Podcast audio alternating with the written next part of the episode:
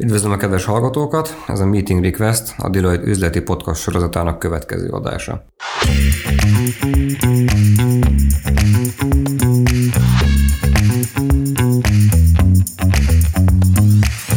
Én Maranyi Gábor vagyok, a Deloitte magánszemélyek foglalkoztatásával, adózásával foglalkozó csoportjának az igazgatója. A mindennapos munkánk során sokszor adunk tanácsot magyar munkavállalók, külföldi, illetve külföldi munkavállalók magyarországi foglalkoztatásával kapcsolatban.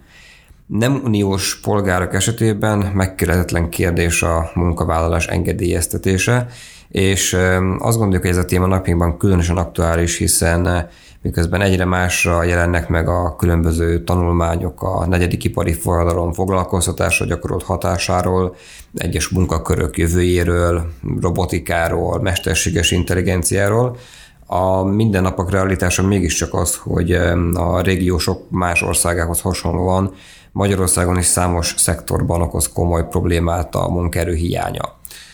Tapasztalataink szerint a munkáltatók egyre gyakrabban fontolgatják külföldi munkavállalók foglalkoztatását, hiszen ha helyi piacon nem találnak munkaerőt, akkor az automatizáció, a munkafolyamatok esetleges átalakítása mellett gyakorlatilag ez az egyetlen lehetőség marad a, a, a cégek kezében.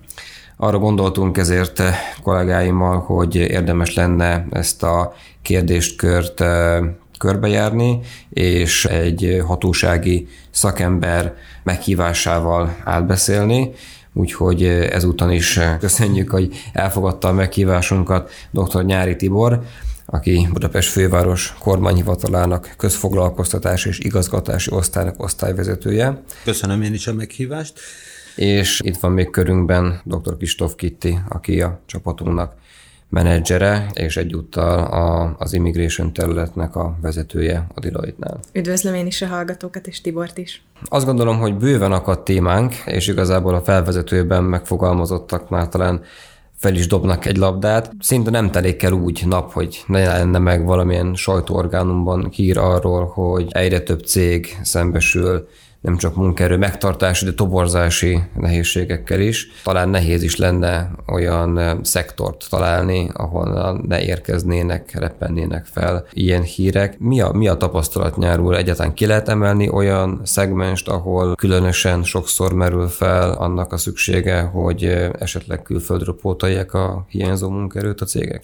Mint ahogy Gábor mondta is bevezetőjében, azt látni kell a mai magyar munkaerőpiacon, hiszen a mi szervezetünk ugye nem csak hatósági oldalról foglalkozik a külföldiek munkavállalásával, hanem alapvető feladata azért mégiscsak a magyar munkaerőpiacnak valamilyenféle szabályozása, mint foglalkoztatási szervnek, illetve ugye azoknak a munkaerőpiaci folyamatoknak a figyelemmel kísérése, amelyek ma Magyarországon végbe mennek.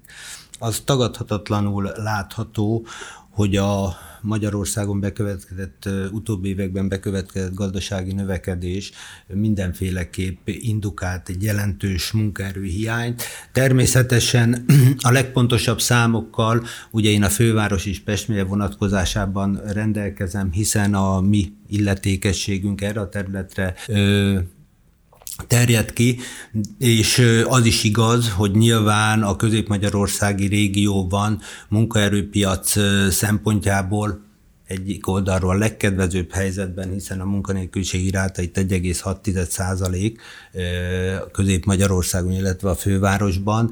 Nyilván az ország egész területén azért vannak területi egyenlőtlenségek a foglalkoztatás tekintetében, hiszen, hiszen azért Észak-Kelet-Magyarország, Dél-Dunántúl területein azért nyilván a munkát kereső magyar állampolgárok száma, hiszen a mi szervezetünknek alapvető feladata a magyar munkáltatók és a magyar munkavállalók közötti kapcsolat megteremtése. Az viszont egyértelmű, mint ahogy ön is utalt rá, hogy a Közép-Magyarországi Réga egy biztos, 2016 óta egy jelentős, fokozott nyomás nehezedik a munkáltatókra a megfelelő munkaerő megtalálása érdekében. Ez gyakorlatilag annyit jelent, és ezt a munkanélküliség ráta is mutatja, mi az úgy szoktuk mondani, hogy magyar álláskeresők közül, aki akar ma Közép-Magyarországon el tud helyezkedni, tehát ez nem kérdés. Gyakorlatilag ugye a mi helyzetünk azért is speciális itt a fővárosban, hiszen az ország külföldi munkavállási ügyeinek a több mint 60 át a fővárosban engedélyezzük, a főváros, a főváros területi bejáró hatóságunk engedélyezi. Ugye ennek elsődleges oka az, hogy még ha a munkavégzés helye adott esetben érint is más megyékben történő munkavégzést, ugye azért legtöbbször a munkáltató székhelye szerinti hatóság jár el. Így azt gondolom, hogy információ tekintetében is talán a legszélesebb körű információkkal rendelkezünk. A számokra visszatérve 2016 óta a beadott külföldi munkavállalás engedély kérelmeknek a száma megduplázódott. Ez gyakorlatilag annyit jelent, és azért ezt finoman kell kezelni, hiszen majd mondok olyan finomságokat, melyet esetleg a hallgatók nem ismernek. Tehát ha azt mondom, hogy Budapest területén évente 13 ezer ügyel foglalkozunk napjainkban, az nem fedi le teljes mértékben azt a kört, azt a kört, azt a külföldi munkavállalói kört, akik Magyarországra jönnek dolgozni, hiszen ebbe a 13 ezerbe az ukrán, szerb munkavállalók jelentős számban jelennek meg a magyar munkaerőpiacon, például nincsenek benne. Illetve ugyanígy nincsenek benne egyébként az uniós munkavállalók. Így van természetesen, ahogy ti mondja, gyakorlatilag ugye a szabad mozgás jogával, tehát ugye az unió területén, ugye a munkaerő szabad áramlása tekintetében, ugye ők nem tartoznak az engedélyes kötelezettségek alá, tehát gyakorlatilag az ő számuk sem jelenik meg ebben a adatsorban. Információ egyébként van arról, hogy nagyságrendileg hányan dolgozhatnak itt? Ez egy igen érdekes kérdés és érzékeny kérdés. A közelmúltban sikerült részt vennem egy olyan tudományos konferencián, ahol pont a Központi Statisztikai Hivatal munkatársai próbáltak arra választ keresni, hogy ma Magyarországon milyen adatbázisokból látható pontosan a Magyarországon végzett külföldi munkavállalóknak, vagy munkát végző személyeknek a száma. Igazából több adatbázisból próbáltak meríteni, jelen pillanatban úgy látják, és úgy látjuk mi is, pontos számokkal gyakorlatilag egy szervezet sem rendelkezik e tekintetben. Itt nagyságrendekről és trendekről tudunk beszélni, amelyek egyértelműen azt erősítik meg, hogy a külföldi munkavállalók iránti nyilván eminens igény, hiszen a munkáltatók érdeke a piacnak való megfelelés, gyakorlatilag ezt más módon ma nem lehet kielégíteni. Felmerült itt két ország, Ukrajna és Szerbia, Ezekről tudjuk, hogy viszonylag hosszú ideje fontos forrás országai a, a magyar munkaerőpiacnak. Mit lehet látni ezen két országon kívül, mik a legjelentősebb küldő országok napjainkban? Nagyon sokaktól lehet mostában hallani, hogy, hogy Ukrajnában például már nagyon nehéz szabad munkaerőt találni, és távolabbra kell tekinteni.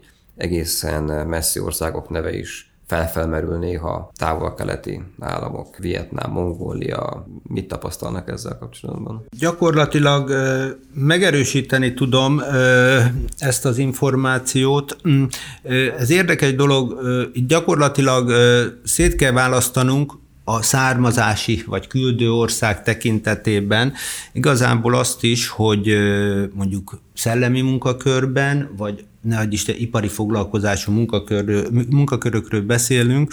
Az öt legnagyobb küldő ország 2018-ban, a gyakorlatilag az első az Vietnám volt, vietnámi állampolgárok, az ukránok, kínaiak, indiaiak, törökök.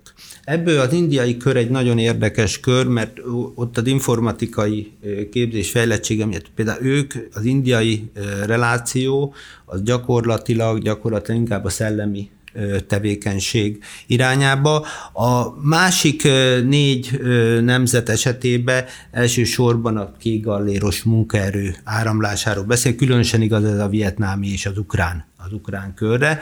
Az látszik, ha most ágazatokról beszélünk, hogy a legnagyobb, a legnagyobb probléma az építőipar területén van, tehát ez, ez egyértelműen kimutatható.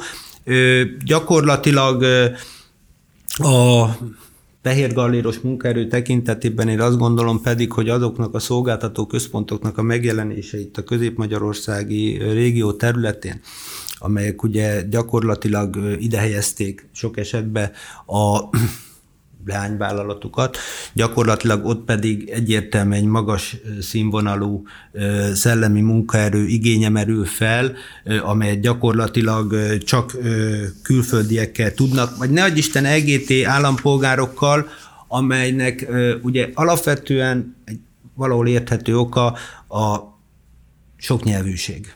Tehát gyakorlatilag ugye én azt gondolom, hogy és erről azért a munkaerőigény kérelmek kapcsán megbizonyosodhatunk, hogy ebben a, ezekben a munkakörökben a egy vagy két nyelv magas szintű ismerete az ügyfelek kiszolgálása érdekébe alapvető elvárás, melyet azért gyakorlatilag a magyar munkavállalók nagy része nem tud teljesíteni. Nyilván a főváros érintettsége ezzel kapcsolatban alacsonyabb, de Érdekelne, hogy azzal kapcsolatban van esetleg információja, hogy megjelente már a külföldiek foglalkoztatása, mint jellemző, vagy, vagy legalábbis nem atipikus megoldás, például az agráriumban is, ahol szintén egyre többet halljuk, hogy komoly munkaerő hiányjal küzdenek cégek. Érdekes módon készülve erre a beszélgetésre, az országos adatokat is megnéztük, gyakorlatilag nem. Tehát országos szinten 260-270 engedély került kiadásra mezőgazdasági, tehát a ötös FEOR osztályozási rendszer szerint, tehát gyakorlatilag nem jelenik meg, vagy, vagy, és ez az, amit nehéz tipizálni, itt megint az adatgyűjtésnek a nehézsége, vagy olyan 9-es egymás között mondhatjuk ezt olyan egyéb ö, ipari foglalkozás keretébe hozták, mely nem ilyen szempontból ö, gyűjti le azokat, hogy, azokat az adatokat, hogy milyen munkakörbe vannak foglalkoztatva. Tehát ö, igazából nem tűnik dominánsnak a mezőgazdaság területén. Egy, egy picit nem tudom, beszélhetünk-e arról, hogy ha mondjuk egy ügyfelünkben most felmerülne, hogy szeretne egy külföldit foglalkoztatni, hogy ennek vajon mi a menete?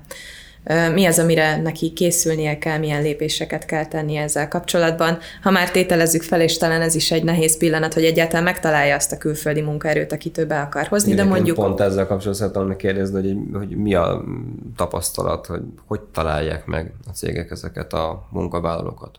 Mennyire jellemző munkaerőkölcsönző cégek használata? Például? Alapvetően ez egy valós folyamat, és nem is kölcsönzőkről azt gondolom nem ne beszéljünk azért, hiszen gyakorlatilag ukrán és a szerb munkavállalók kivételébe a munkaerő kölcsönzők megjelenése a harmadik országbeli állampolgárok foglalkoztatásának területén ugye kizárt.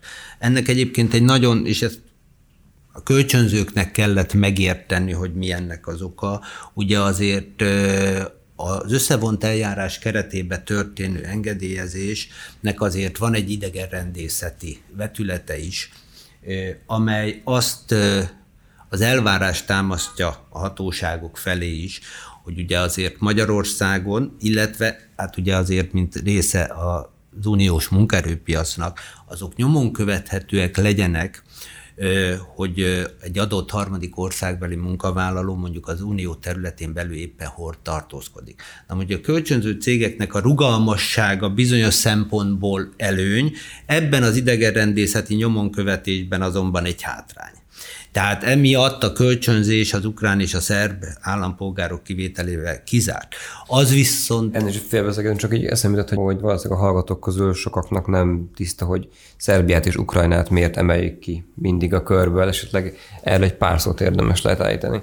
Gyakorlatilag ö, azt a Ugye nyilván, mint az Unió egyik tagállama, ugye az uniós szabályok, munkaerőpiaci szabályokhoz, szabályozáshoz is kötött Magyarország, ugye gyakorlatilag azt lehet mondani, hogy ugye unión kívüli két országként, ugye velünk Ukrajna és Szerbia határos, gyakorlatilag az ő munkerőpiacra vonásuk az a határ, az a földrajzi határa, meddig az uniós szabályok szerint elmehetett Magyarország, ahova kiterjeszthette, hogy munkavállalási engedély nélkül, és majd erre szeretnék is a beszélgetés során nagy hangsúlyt fektetni, hogy a munkavállalási engedély alatt nem feltétlenül ugye az összevont engedélyt kell érteni, és ez sok esetben sok ügyfél számára ennek az elhatárolása problémát okoz, de visszatérve a kérdésére, tehát gyakorlatilag látva a munkerőpiaci folyamatokat az unió szabályozás függvényébe, ez a két szomszédos ország volt az, amely vonatkozásában ez az engedmény megszületett, hogy ők munkavállalási engedély nélkül tudnak Magyarországon munkát vállalni. Én azt gondolom, és azt is tapasztaljuk, hogy akinek nincsen gyakorlati tudása a külföldiek foglalkoztatásával kapcsolatban, úgy nagyjából addig terjeszkedik az ismerete, hogyha az Európai Unión belül LGT államból szeretne munkavállalót foglalkoztatni, akkor ez, ez engedélyhez nem kötött, valamilyen regisztráció szükséges. Amennyiben ugyanakkor az unió területéről kívülről érkezne a, a foglalkoztatott, akkor valamilyen eljárásra van szükség, valamilyen engedély beszerzése az elengedhetetlen.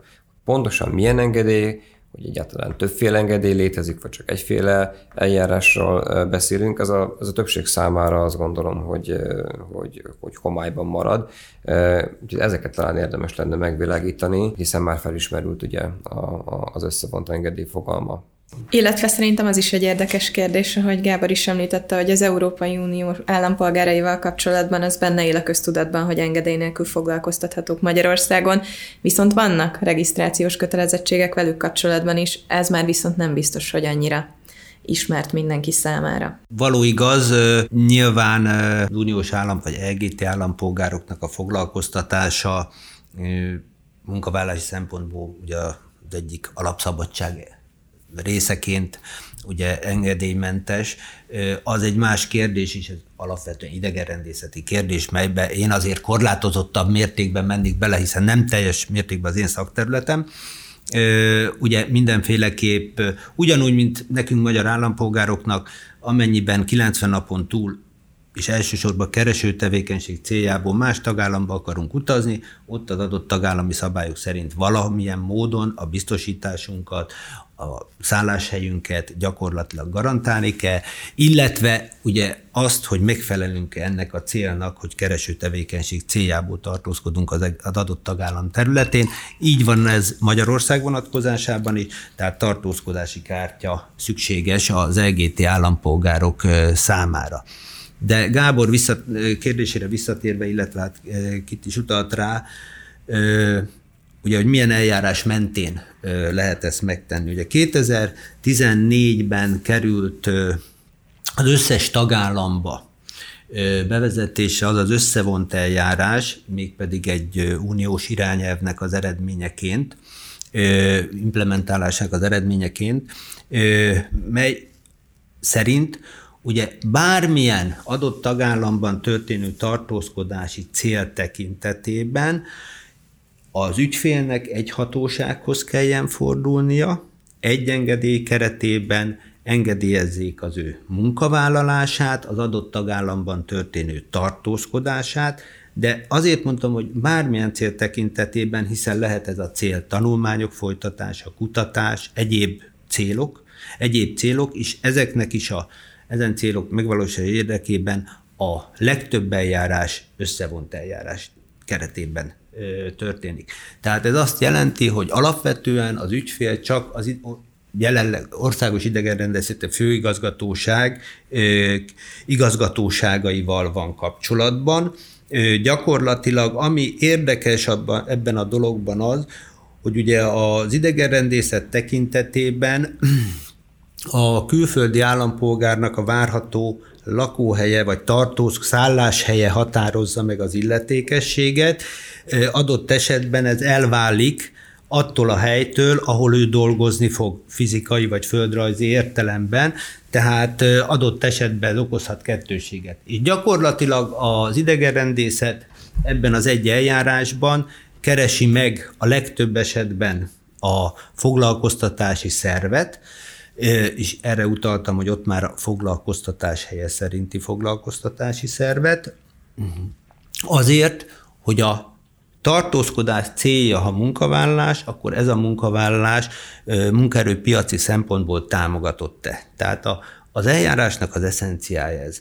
Minden főszabályként minden dokumentumot az eljáró szervnél, tehát az idegenrendészeti főigazgatóság hatóságainál kell benyújtani, illetve ami nagyon fontos, és azt gondolom, azt gondolom ez több esetben okoz problémát, hogy ugye alapvetően a főszabály az, hogy a, az idegenrendészetnek az ügyfele maga a leendő munkavállaló. Tehát a foglalkoztató szándéka irányul a foglalkoztatásra, de mégsem a foglalkoztató fog eljárni az adott ügyben, hanem főszabályként a leendő munkavállaló.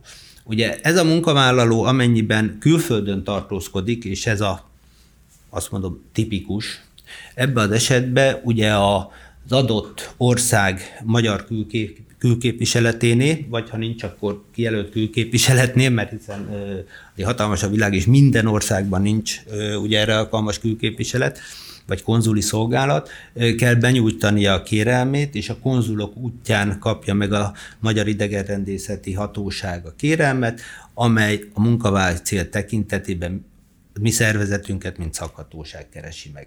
Tehát az eljárás váza vagy menete röviden ennyi. Ez a gyakorlatban ugye azt jelenti, hogy a, a munkavállaló először felkeresi a magyar konzuli képviseletet, és ott egy vízunkérelmet indít el, amivel Magyarországra egyáltalán be tud utazni, és valójában az idegenrendészeti eljárás az már ezt követően az itteni hatóságok közreműködésével zajlik, amelynek keretében önöket, mint szakhatóság egyébként megkeresik. Ez így van, ahogy Kitti mondja. Ö, gyakorlatilag, gyakorlatilag ettől ö, eltérően, mert gondolom hallgatóink között is vannak olyan partnerek, vagy ügyfelek, vagy leendő ügyfelek, amelyek mondjuk stratégiai partnerei a magyar kormányzatnak, vagy olyan kiemelt nemzetgazdasági beruházásban vesznek részt, mely kormányrendeletbe foglalt, illetve már utaltunk, ukrán vagy szerb munkavállalókat óhajtanak foglalkoztatni.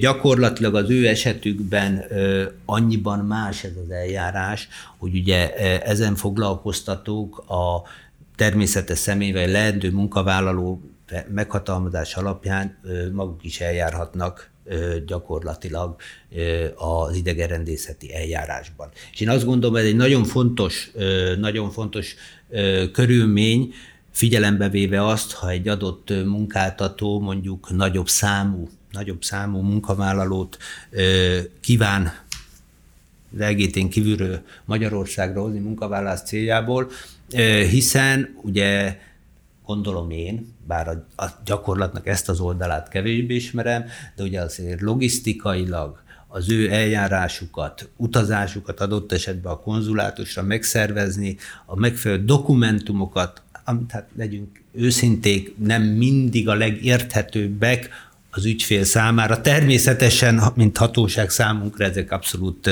érthető és szükségszerű dokumentumok, de azt gondolom, hogy talán egy foglalkoztatónak nagyobb kapacitása van erre, hogy ezt körültekintően be tudja nyújtani. Mi volt a legnagyobb munkavállaló létszám, amivel találkoztak hatósági oldalon, kvázi egy kérelmen belül?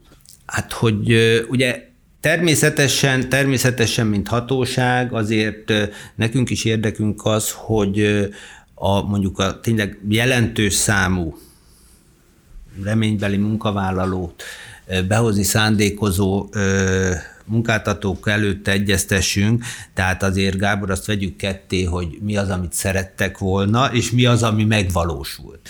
De a nagyságrendjét, a nagyságrendjét tekintve itt adott esetben egy-egy munkáltatónál több száz fő ről beszélek, ez főleg az építőipar területén, tehát uh, vietnámi állampolgárok 150-200-as, most bocsánat, csomagban uh, kerültek benyújtásra engedélyezés során, tehát gyakorlatilag azt lehet mondani, hogy, hogy ilyen több száz fős, több száz fős, de vannak légitárság tekintetében is, tehát ugye ezek érdekes történetek, tehát vannak nagy, nagyon nagy létszámú igények. Ha már picit elkezdtünk beszélgetni magáról a folyamatról, esetleg egy érdekes kérdés lehet, hogy mik azok a tipikus hibák, amiket el szoktak követni a folyamat során.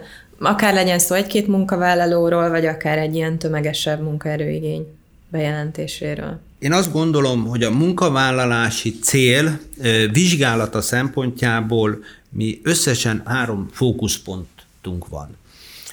Ugye mivel utaltam a beszélgetés elején arra, hogy ugye mi a magyar munkavállalók érdekei az elsődleges nyilván a magyar állam szempontjából, tehát az egyik ad a kérdés, hogy azt kell megvizsgálnunk az eljárásban, hogy egy-két kivételes esettől eltekintve, általunk, a mi szervezetünk által nyilvántartott álláskeresők között van-e olyan végzettségű, olyan képességekkel, készségekkel rendelkező álláskereső, aki az adott munka elvégzésére alkalmas, mert ha van, akkor nyilván alapvetően azt várjuk el egy magyar foglalkoztatótól, hogy ezt az álláskeresőt foglalkoztatja, tehát ezt úgy hívjuk mi, hogy munkaerőigény.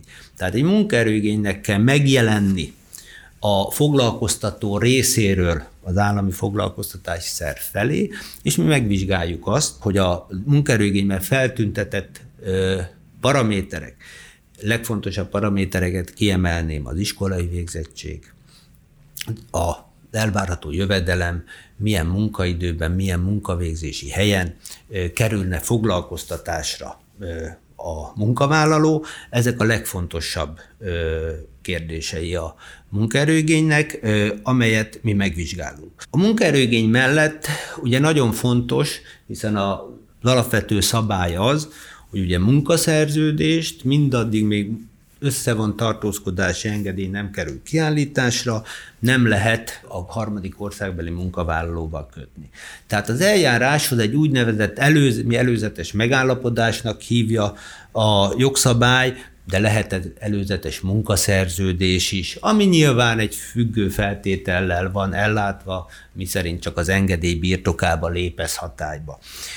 Ugye nagyon fontos, hogy az előzetes megállapodás, amely már a leendő külföldi munkavállalóval köttetett, és a munkaerőgényben foglalt iskolai végzettség, anyagi juttatások tekintetében, munkaidő, munkavégzési egy tekintetében harmóniában legyen egymással. Tehát ezeknek az adatoknak meg kell egyeznie, hiszen ebbe az esetben vagyunk abba a helyzetbe, hogy nem tanúsított olyan magatartást a leendő foglalkoztató, hogy egyik oldalról a magyar munkavállalóknak valamilyen más feltétellel kínálja ugyanazt a pozíciót, mint mondjuk az adott harmadik országbeli állampolgárnak.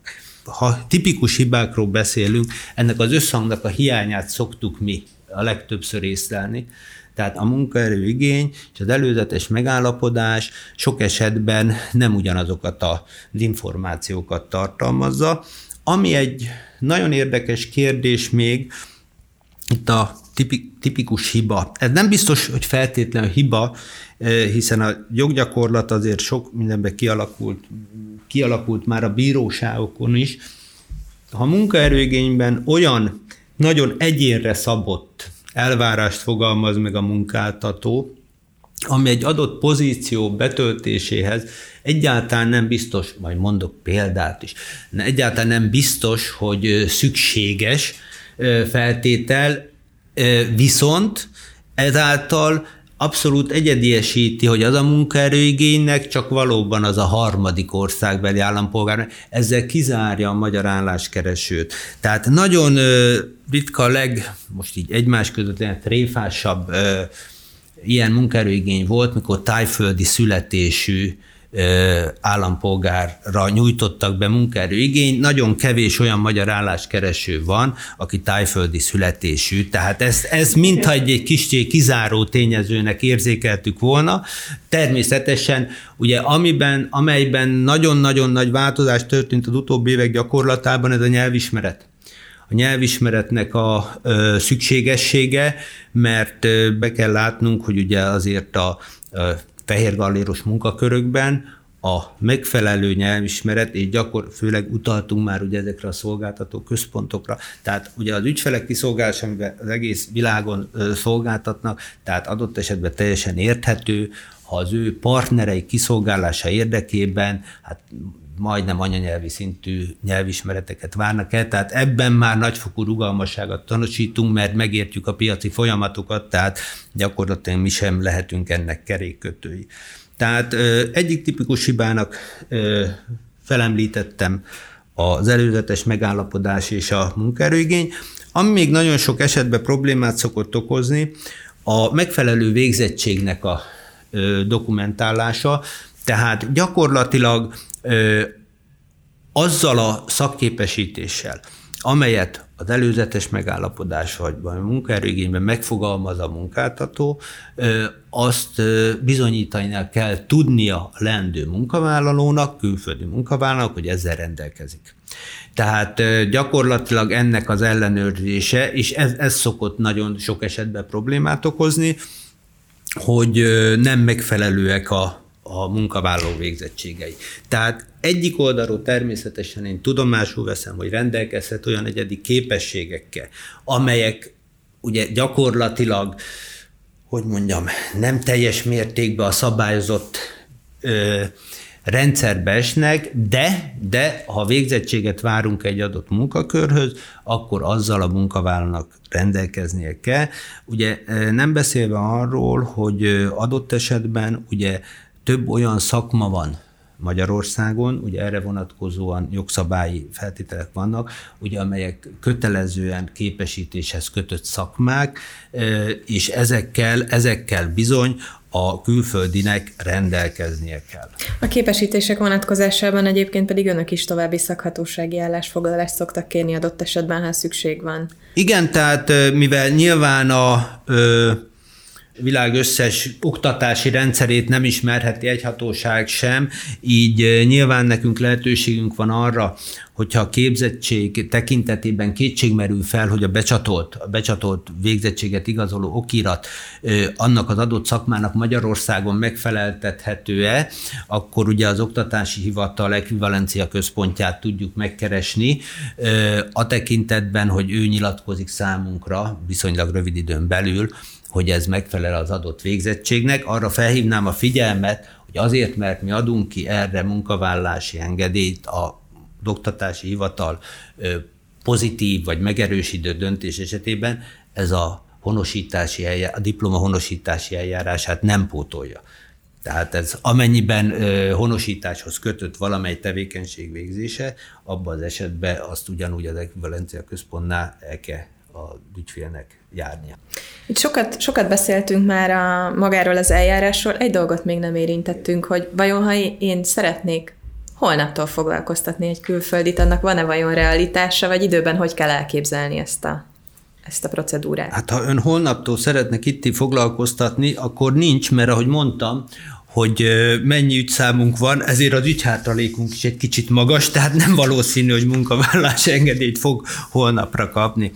Ugye alapvetően az összevont eljárás is erre, erre valóban nem tértünk ki a beszélgetés során, hogy az összevont eljárásról tudni kell, hogy ez olyan típusú eljárás, amikor a külföldi munkavállalót 90 napot meghaladó időtartamban kívánják már foglalkoztatni, akkor ha beszélünk a minimum időszakról, beszélünk a maximum időszakról is, ugye gyakorlatilag a munkavállalási célú összevont tartózkodási engedély az maximum két évre szólhat, meghosszabbítható, de ez a fő szabály.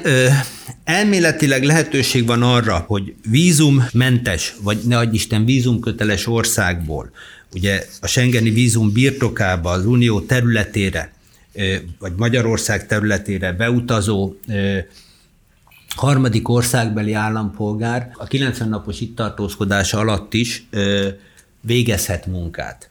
Ugye ez nem az idegenrendészeti eljárás keretei között kerül engedélyezésre, ezt kizárólag az ilyen rövid, nevezzük rövid időtartalmú foglalkoztatásnak, gyakorlatilag az engedélyezési eljárását a megyei kormányhivatalok foglalkoztatási főosztálya végzi. a foglalkoztató kérelmére, tehát gyakorlatilag az ilyen rövid időtartalmú ügyek esetében az ügyfél az mindig a leendő munkáltató. Egy egyszerű jogszabályba rendszeresített kérelemnyomtatvány kitöltésével lehet kérelmezni a, ezt az engedélyt. Hát ha a legjobb esetben is öt nap az ügyintézési hatály, de a kulcs személyzet esetében egyébként ezek viszonylag rövid határidőbe ö, kiadott engedélyek, és még egyszer mondom, 90 napra szólhatnak maximum. Hogyha ennél hosszabb időre szeretnék valakit foglalkoztatni, akkor az első lépés tehát a munkaerőigény felmérése. A, a gyakorlatban hogy néz ki a folyamat? Tehát azok kedvére, akik még sosem foglalkoztak ezzel az eljárással, Pontosan mi az első lépés? Milyen nyomtatványt? Hova kell vinni? Mi történik utána? Amellett, hogy nyilván erről a szakterületről beszélgetünk, azért egy küldetést is teljesítenék, és felhívnám a tisztelt magyar munkáltatóknak a figyelmét, vagy hallgatóink figyelmét, hogy igazából ugye a foglalkoztatás elősegítéséről szóló törvényben van egy olyan kötelezettség, minden munkáltató számára is ez független a külföldiek foglalkoztatásától, hogy a nyitott pozíciókat, magyarul az üres álláshelyeket, amit bekívánnának tölteni, elméletileg mindenkinek kötelessége lenne az állami foglalkoztatási szervez. Ez azt jelenti, hogy a munkavégzés helye szerinti járási vagy kerületi hivatal foglalkoztatási osztályára benyújtani. Ugye ez azért egy kicsit más, mint az adóbevallási kötelezettség, mivel ehhez nincs szankció, ez sajnos nagyon sok esetben a munkáltatók nem teljesítik, de reményeim szerint ennek a beszélgetésnek az eredményeként növekedni fog az a szám, akik ezeket a, ezeknek a kötelezettségeknek eleget tesznek, de visszatérve Gábor konkrét kérdésére, tehát alapvetően, alapvetően egy úgynevezett foglalkoztatói adatlapot, mely minden kormányhivatalnak a honlapján egyébként elérhető, szükséges kitöltenie először a munkáltatónak, ezzel bekerül, mint foglalkoztató az állami foglalkoztatási szerv adatbázisába, ezt a foglalkoztatói adatlapot egyszer kell összvisz kitölteni, bekerül az adatbázisunkba, és utána, amikor merül fel munkaerő igények konkrét munkakörre, konkrét feltételekkel, akkor egy munkaerőigény bejelentő lap nyomtatványt tudnak szintén ezeken a hollapokon elérni, amelyet értem szerűen kell kitölteni, és a foglalkoztatás helye szerinti járási hivatal foglalkoztatási osztályára kell eljuttatni. Az országban 176 ilyen foglalkoztatási osztály van. Gyakorlatilag, ha most főváros tekintetét nézzük, itt a 23 kerületben összesen 9 foglalkoztatási osztály az, nyilván értelmszerűen ebből fakadóan több némely osztály több kerületet is felölel, ahova ezeket a munkaerőigényeket be kell nyújtani. Aztán vezető úr, azt gondolom, nagyon sok érdekes információt hallottunk, amit, amit ezúton is köszönök. A rossz hír az, hogy a, az időnk végére értünk, ugyanakkor érdemes lenne még folytatni ezt a beszélgetést. Szerintem nagyon sok aspektusból meg lehet még vizsgálni ezt a kérdéskört. Én azt javasolnám, hogy egy következő alkalommal térjünk még rá azokra a kérdésekre, amelyek jelenleg még megválaszolatlanok. Ezúton is köszönöm önnek ismételten, hogy elfogadta a, a meghívásunkat. Köszönöm szépen a meghívást. Köszönjük. A hallgatóknak pedig köszönöm, hogy velünk tartottak, és akiket érdekel a téma további boncolgatása, azoknak javaslom, hogy tartsanak velünk a Meeting Request következő adásában, ahol folytatjuk a beszélgetést a dr. Nyári Tiborral.